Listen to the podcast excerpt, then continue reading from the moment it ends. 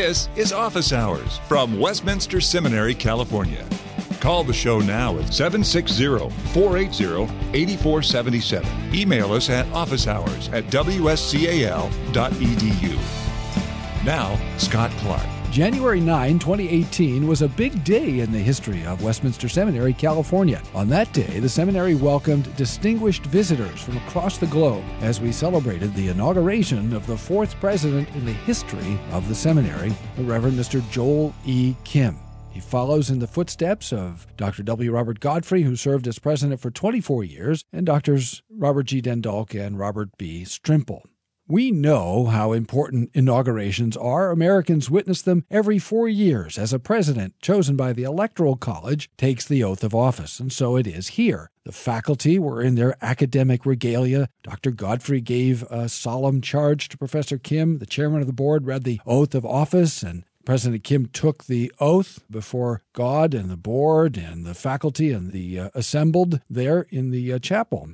Perhaps most importantly, President Kim gave his inaugural address. Though it might be tempting to dismiss such remarks as mere formalities, history tells us that they are much more than that. For example, if you want to understand the history of Westminster Seminary, California since nineteen ninety-three, one needs to read the inaugural address that Doctor Godfrey gave in nineteen ninety-three, which you can do because it's published in two volumes, Always Reformed, and also the volume A New Old School, both published by Westminster Seminary, California. The Kindle version of Always Reformed is available via Amazon. The president of Westminster Seminary, California, inherits a legacy, but he also sets a path for the seminary, and the inaugural address is his statement of that path. So it seemed like a good idea to sit down with Joel and discuss his inaugural address and to find out about the state of the seminary and his thoughts about the future of Westminster Seminary, California.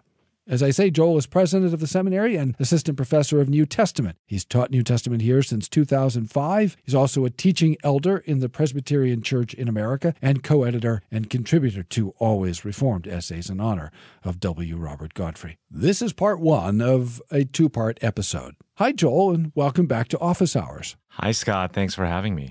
So, first of all, what is the state of the seminary? And the background to the question is this. One of the things that you do as president is twice a year to address the board when they visit the campus for board meetings. And most people don't get to hear those remarks. But we gather for lunch, and then after lunch, you give an update as to how things are going and what's happening. So I thought as we talk about the state and future of the seminary, not that I want you to necessarily give a state of the seminary address, but give us some idea of what's happening here at Westminster Seminary, California. It's not as grand nor as long as the State of the Union address in thinking through what's all going on, but I can begin by pointing out that the seminary is in a good place. The Lord's been very kind to us for thirty-seven years. You mentioned the presidents who preceded me, and they have laid a wonderful foundation for the seminary, both theologically and financially, frankly. And so for many of us, we benefit from their years of sacrifice and service. We're standing on the shoulders of these men as we continue to build upon the solid foundation that we've inherited from them.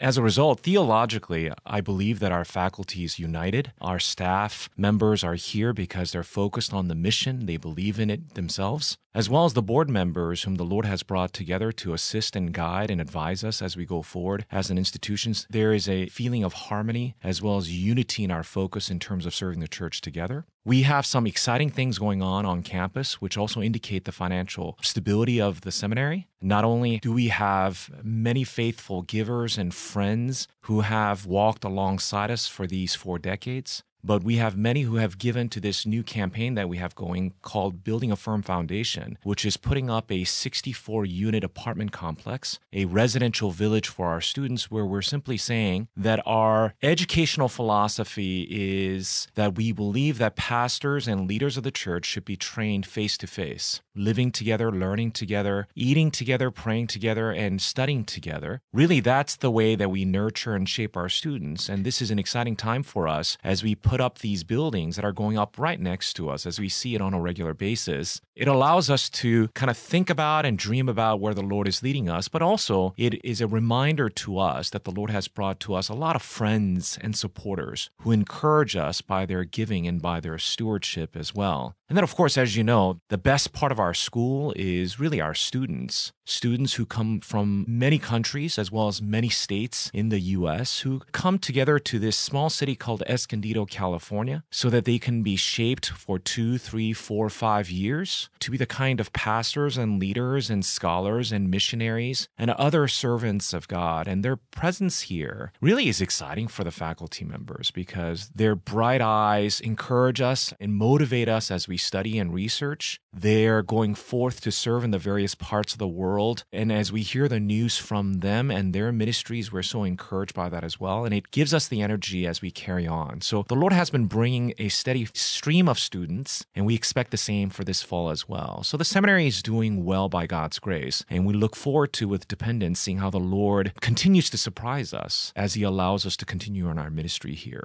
You're listening to Office Hours from Westminster Seminary, California. As you and I talk, it's February first, twenty eighteen, and when do you think the housing will actually be available? When will people begin moving in? And I ask that because as I look out over the building project and drove you know, down the street in front of the project now, several of the places have windows and they're actually painting the stucco and putting in the electrical. I mean, it really is starting to look like something. I still am amazed because when you look over the top of it, you don't really get the sense of it. And then you drive down almost in sort of a canyon and you drive along the thing. Here you're surrounded by these giant buildings. It's amazing. I was texting with a friend of mine in a different state who was here a few months back. He wondered if I can send him a panoramic picture of the housing going up. And when I sent it to him, this is merely a week ago, he sent me a picture from his visit three or four months ago from the same spot, a similar panoramic view, and the difference is amazing. That is to say, we've been at this for about a year and a half, but we've seen the most change in the last six to nine months or so. And as we head into February twenty eighteen, we anticipate that everything that we need to complete for the building will be done by the middle of May. What that means is we're going to have an opening ceremony toward the end of May, and the students can technically move in by the beginning of June, although our school year begins basically on July first, and our students first join us toward the end of July for Summer Greek. So we hope that we will see our first stream of students moving into their apartments by the beginning of July. But the buildings themselves, you're exactly right. Not only are most buildings now complete on the outside as we kind of paint and put finishing touches, the inside is being worked on where the places are being painted, the counters are being placed in, the cabinets are also being built in for some of the units as well. It's a beautiful unit, and we look forward to seeing it open up in a short few months here. I was talking to the elder who's in charge of this. Pete Serra is his name, whose dedication to this project has been phenomenal to watch on the side for us. That should be highlighted, right? Because Pete is part of a, I guess, a big construction company. At least it looks that way to me. What do I know? But it looks that way. And, you know, he's here all the time. Right? We jokingly tell him that we should give him an office because he does own a large company, and many of the buildings that we see in this city and elsewhere are the results of his company's work. Not only Pete, but it's a larger company with a partner as well. And um, this is a labor of love. I don't know how one can describe it any other way. It's not just business, right? He's invested in this. So when I roll up into the parking lot, oftentimes there is Pete in his pickup truck with his hard hat on, with his uh, orange vest on, his safety vest, and a cell phone in his hand. And he's in the midst of this thing all the time, supervising it uh, right down to the details. So I want to make sure that, you know, all of us know how many people are involved in this work and how many people have given for this project. It's amazing the sacrifices made uh-huh. by known and unknown people to do the work. And so this is not to simply say, you know, Pete is the only guy, sure. because so many people People have. But Pete has made extraordinary sacrifice. Let me give you one example. Nobody probably knows this, but a few weeks back, we put in concrete at the opening of our gate, and that concrete needs to set for several days, if not week plus. And so large trucks cannot drive over it. But there is some emergency where there had to be some movement of trucks that was going to take place. And somebody had to be here to watch so that people can be given proper warning so that they don't go over that concrete. Pete. This was one o'clock in the morning on a Saturday night. You know who was here? It was Pete, because wow. he didn't want to ask somebody else to do it because they need their rest for worship the next day. Here is the guy who is the one overseeing the whole project, who loves this project and is here watching so that trucks can go by without ruining the work that was previously done. I don't know how many people are willing to do that and are able to do that, but this has been a labor of love for many. And this is decades in coming, because this was a mere dream in the minds of many. This was the initial plan to begin with, that there be residential village here on campus, but we're now seeing forty years of prayers being realized by God's people who give their gifts and resources in such sacrificial ways. And we're incredibly grateful. Yeah. And so Pete really is, in some ways, a symbol of the work that so many people are doing. Marcus MacArthur, our vice president for administration, he has hard hats in his office, and he's got his hands on this project all the time. Countless. So, countless. And there's so many other people. So just even to mention two names, obviously there are lots and lots of people whose names are not being mentioned, but we know who they are, and we're thankful you know, and the Lord knows, which is the most important Absolutely. Thing. Absolutely. So, So very exciting. So prospective students, new students, when they come in, whether they come this spring or they come this summer, they are going to have a brand new place to live right on campus. And it's going to be very affordable as they move in. The rent that they're going to be paying is going to be less than they would be paying if they were living off campus. Part of the reason for this project to begin with was a goal to bless the students. Bless the students by providing affordable housing. A lot of people, when they think of California, the first thing that comes to their mind is the cost of living. And we recognize that in comparison to large cities, we're not extraordinary. But for many of the students who are coming from states where the cost of living is far lower, this can be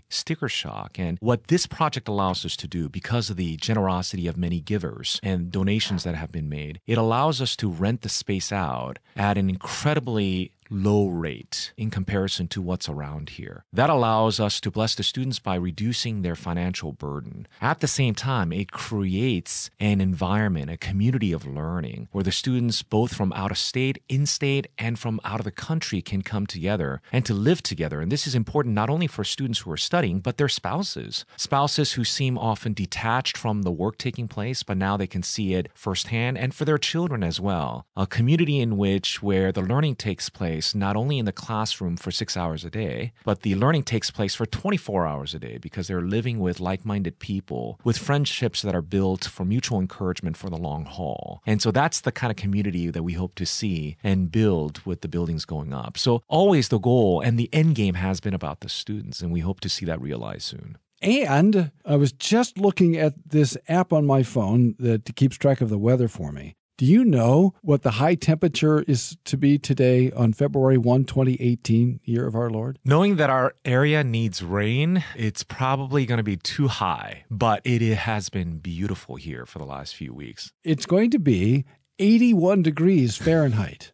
Now, that's a little unusual for this time of year. Winter skipped us for sure. Yeah. So, and we could use some rain. This is supposed to be our rainy season, February right. and March. So we may yet get some. We'll see. But uh, I just want the listener to know that as they're thinking about particularly where they want to go to seminary. And then next January, when they're thinking about what they want to do for a conference, just to bear that in mind. I mean, you know, it is a unique place we live in. And I, I would imagine everyone says that. And this is not to speak down about any other region, but we do have something interesting about our area, not just simply the natural beauty and the weather that we have. And we have that in abundance. We are about thirty minutes from the beach. And it's nice to be able to enjoy the beauty that the Lord has surrounded us with. I will say that few other things that intrigue me about this area. And as a lifelong Southern Californian in many ways, part of the reason why I think this area is an area that I love so much is, on the one hand, it's a very diverse area. Diverse area both ethnically as well as in terms of cultural trajectories. And we have not just people who are Christians, and certainly this is where Presbyterians do not dominate, but it's an area where all of us see that this is in many ways most of America, where people are unchurched and dechurched, church or anti-church. And in the midst of it, these churches and this seminary remain faithful in proclaiming the Lord's name. And it's a wonderful place to practice and to exercise one's gifts for ministry. And we find that to be an important part of what this area is. And then, of course, you look out and you, you got the Pacific Rim and the Latin Americas to the south. Part of the diversity results from that, and it allows us to dream big about the Lord's church beyond the walls of Escondido, and to point out that our role here is not only to be able to serve the churches in America, but to serve the churches throughout the world. The world is coming to us, and as a result, many are going out into the world after they study here, and we look forward to seeing how the Lord will open up opportunities for us to continue to serve in that direction. Well, that's right. One of our graduates, Dan Warren, we were just talking about him a moment ago, is in the midst of setting up a broadcast to reach Cuba with the gospel. Mm-hmm. And he just graduated. He's the voice of Cuba for Reformed preaching, certainly. And we look forward to seeing how the Lord brings together partners for that ministry. He's been there. He continues to record at this moment. And uh, the gospel needs are so great still. And these technologies as well as avenues of ministries are multiplying. And And the workers are few. And we look forward to graduating people like Dan and many others who are serving the Lord both locally and globally. And there's no shortage of places where they can go to be able to serve God's people. So you're thinking about seminary, but you're asking yourself, where will I live in Escondido? Westminster Seminary, California has good news. We're building a place for you to live on campus. In the spring of twenty eighteen, we'll open a new residential village of eight residential buildings, sixty-four apartments, including one, two, and three bedroom units, and a commons where seminary families can fellowship together. Here's Joel Kim, president of Westminster Seminary, California, on the benefits of our new residential village. Escondido is a beautiful place in which to live, but students wonder if they can actually afford it. Our goal is to benefit the students by providing a beautiful but affordable place to live on campus. In addition, we believe that learning happens not only in the classroom, but also by living together in community. Just as lifelong learning begins in the classroom, so lifelong relationships will begin in our new residential village. For more information, call toll-free eight eight eight, four eight zero, eight four seven four. That's eight eight eight, four eight zero, eight four seven four. Or visit us online at w s cal dot e d u. That's w s cal dot e d u. And ask us about our new residential village. w s cal dot e d u. eight eight eight, four eight zero, eight four seven four. Westminster Seminary, California. For Christ, His gospel, and His church. So, in your inaugural address, you had three points. So you're a good Reformed preacher, and the first of which was thankfulness. But the whole address seemed to be structured more or less around Colossians. Am I right to discern that? It is. The fun part of preparing for an event like the inauguration was the opportunity for me to look back. We have a book on our institution's history put together by Daryl Hart and Bob Godfrey, which I had the pleasure of reading through several times in the last six to nine months or so, as I'm reflecting upon what the Lord has done here on our campus through the faculty members as well as many of our partners and students. And so that was a wonderful reflection time. It also gave me a chance to read through all the inaugurals. All three inaugurals, very different and very unique. It shows the uniqueness of the individuals behind those addresses, as well as perhaps the uniqueness of the time and the environment in which they find themselves. And so it gives you a pause. It gave me a pause to think through. Part of the reason for thinking through Colossians is twofold. On the one hand, I have a particular interest in Colossians and Philemon. I enjoy it. I teach it. It's a book that I come back to over and over again as I reflect upon my own ministry as well as the ministry of Paul. Part of that involves the second part of my enjoyment of Colossians, which is Colossians is written in an interesting context. The church that Paul has never visited, small, fledgling church in the midst of the pressures of that time period of the Roman Empire. Many in the church were struggling because you have these competing religions as well as competing philosophies and priorities that were placed upon them. And the social pressures were immense to compromise, to syncretize, to be able to alter what they believe in in the midst of these changing times. I think many would acknowledge in our present time that our country, America, is more quickly becoming like the first century than the twentieth or the nineteenth century in terms of the place of Christianity in the American culture. I don't think I have to exegete that too far to indicate the changes that are occurring. And it's also true that, similar to the Colossian church, the pressure is immense in terms of the church to compromise, to change what she is in order to be acceptable in the eyes of the world. It's to them Paul is writing, the Colossians, simply to point out to be steadfast in terms of where they are and who they are in the midst of societal and cultural pressures. And it's this teaching of Paul to these sojourners in a country that's really long forgotten them because they don't share the same identity nor the same priorities.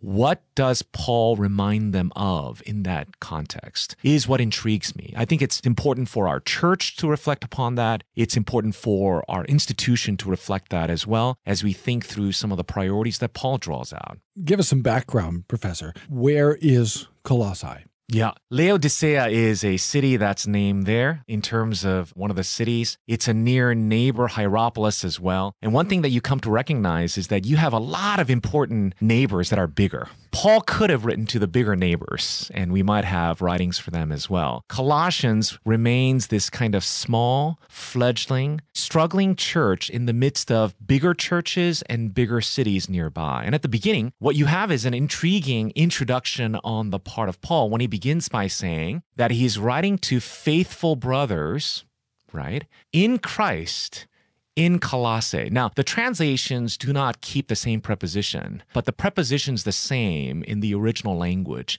In Christ, in Colossae. And for me, the whole book of Colossians is about how those who are in the former, that is, those who are in Christ, live in the latter, in this case, Colossae. That city could be almost any city. You can fill in the blank as to what city you want to belong to, whether it be Escondido, whether it be San Diego, whether it be Omaha, whether it be a Philadelphia, Boston, it doesn't really matter what city it is. In terms of the whole context, the contextual idea is how do those who are faithful to the Lord in Christ live in fill in the blank. It just happens to be Colossae. And I think the whole thing then starts to unpack for us this in Christness in this foreign land. And how does one live? Do we know how this congregation came about? I'm not exactly sure if there is any concrete nor definitive conclusions regarding who might have founded the church in terms of the path taken. If you look at the first chapter, Paul talks about the gospel on the move. And as he comes toward the end of it, he talks about the fact that not only did the gospel move, and part of the importance in all this is he wants to remind the Colossians,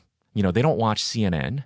They don't get the news feed. And here they're wondering to themselves, is this message of Christ Jesus worth it for us when there are so many social pressures for us to abandon or compromise? And Paul says, brothers and sisters, know this, you may be small and you may not see, but the whole world is being turned upside down by the very same gospel that you have. It's an element of huge encouragement to the Colossians that the gospel is at work because God is on the move. Now, toward the end of that initial thankful introduction to the letter, he talks about Epaphras. Right? The servant that actually brought the gospel to them. It's intriguing to us because on the one hand, Epaphras is the agent who brought the gospel, now sent there by God overall. And for many of us in seminaries, this is an encouragement that God who is on the move, the gospel that is being proclaimed is brought there by a person, a human agent. A minister. In this case, a minister who is faithful in the proclamation of the word. You're listening to Office Hours from Westminster Seminary, California. In the E S V, Colossians one six says, which has come to you, indeed, in the whole world it is bearing fruit and increasing, as it does among you, since the day you heard it and understood the grace of God in truth, just as you learned it from Epaphras, our beloved fellow servant. He is a faithful minister of Christ on your behalf, and he has made known to us your love in the Spirit, and that S is capitalized there, in the Spirit. So the sovereign God used a minister to bring the gospel to Colossae, and people came to faith, and a congregation was gathered and formed. As you say, that's really encouraging to know that God uses means, instruments, and servants. He uses ministers, which is the principal reason why Westminster Seminary, California exists, and that is to prepare men for pastoral ministry, for Christ, his gospel, and his church. This may sound arcane to some, but we stand firmly on the conviction that it's the proclamation of the Word of God that saves. There are so many different competing ways that people want us to be able to engage in ministry, and all those things have their rightful places. But nothing is as central to us as the proper teaching and proclamation of the Word. And for many of us who are here teaching, many of us who are working in the front office, many board members and friends who are supporting the work, this is our bread and butter. This is our purpose and mission. That is, we are training men and women to teach and proclaim the Word faithfully, carefully dividing the Word of God. And that's the goal that we have. And we believe that the Lord uses these men and women to proclaim His Word faithfully throughout the world, even now. What were some of the challenges that the Colossian congregation was facing? You mentioned social pressure, and the Apostle Paul warns them, for example, not to be taken captive by false philosophies. And sometimes people have said, well, therefore you shouldn't ever study philosophy because you might be taken captive. And that's almost certainly not what Paul is saying. But what were some of the ideas, doctrines, ideologies, ways of thinking that worried Paul? There are quite a few. In fact, in certain research, some would even indicate that there seem to be over forty competing religious or philosophical traditions that appear in the writings of Paul in the book of Colossians, mm. forcing us to ask the question, was there a monolithic or singular religious opponent? And it doesn't seem to be. It really Scholars isn't. have been trying to figure that out for a long time. Who, what, for generations. What was the Colossian heresy? And one of the reasons why it's so difficult to figure it out, as you say, there are all these different pieces that are really hard to put together and then find some example of it in the area in the first century. Yeah, it seems to be at times just simply a philosophical idea, understanding or wisdom of some kind that are considered earthly or human. It could be some religious practices, angelic worship of some kind, or things of that nature that seem counter to what Scripture teaches. It may be just certain moral practices, asceticism, demands that are placed, whether that had religious implications or not, placed upon the church, such that you had all these things competing for both the attention and allegiance as well as the time of the Christians in Colossae. And what Paul simply says is that that's unhelpful. I think the most helpful way of looking at it has been to understand that what's going on here is some sort of folk religion at work, and the problem of the Colossians is this kind of syncretistic tendencies. Maybe the easiest way I can explain to the folks listening is you might have noticed in your education that there are names for gods that are Greek in origin, and there are names for gods that are Roman in origin, but they refer to the same, whether it be Jupiter and Zeus, or you can multiply those commonalities. And what happens is often, instead of saying it's either or in terms of your commitments, the tendency during this time, in this time of pluralism, in this time of inclusivity, was to simply say both and. Well, you have this, we have this, let's make it one. Perhaps they all refer to the same thing anyways, and perhaps people can hear a tinge of what happens even in our own culture at this point. And so syncretism probably best explains the kind of religious ethos of the time. You are being intolerant if you do not accept beyond what your convictions are and bring those in into your fold and accept them as your own. And those are some of the problems that the Colossians were having that Paul was made aware. So you can have Jesus. They weren't necessarily saying you can't believe in Jesus. No. But you also need to have X or Y. You need to have... It's Jesus plus a blank of any kind. Some kind of legalistic Judaism, some sort of quasi-mystical, mm-hmm. esoteric religion. There are all kinds of things that seem to be circulating. And as you say, the demand was sort of to add Jesus to these things. And this is what you mean when you use this word syncretism, is mashing Christianity together with essentially non-Christian religious principles. Absolutely. So at the end of Colossians one, Paul says, giving thanks to the Father who has qualified you to share in the inheritance of the saints in light. That's verse twelve. Verse thirteen, he has delivered us from the domain of darkness and transferred us to the kingdom of his beloved Son, in whom we have redemption, the forgiveness of sins. That seems to be kind of a decisive turn in a way, at least at that point in Colossians, that turn to Christ and salvation. Absolutely. And then he goes on and he picks up in the original behind it. It's actually a relative clause that begins verse fifteen, which forces us to read fifteen through twenty in the midst of the thirteen and fourteen you just read. It talks about this incredible grace shown to us, to the Colossians, by God in transferring them from darkness into the light of the sun. In that, he then says, I want to describe to you who this son is. And he talks about this son as the creator of all things and recreator or redeemer of all things. And the heart of that description of who he is to simply point out that all things hold together in him. That at the end, it's the supremacy of Christ that's at stake here. He is the one who created all things. He is the one who redeems us from our sinfulness. And it's Christ who must be proclaimed. It's Christ whom we must hold. It's Christ who must be exalted in always, nothing else and nothing more. For me, there's an interesting here, perhaps this is an association more than anything else. If you look at Joshua twenty-four, having gone into the promised land, Joshua talks about the fact that, you know what? You can go back to those very gods that you used to serve or your neighbors serve,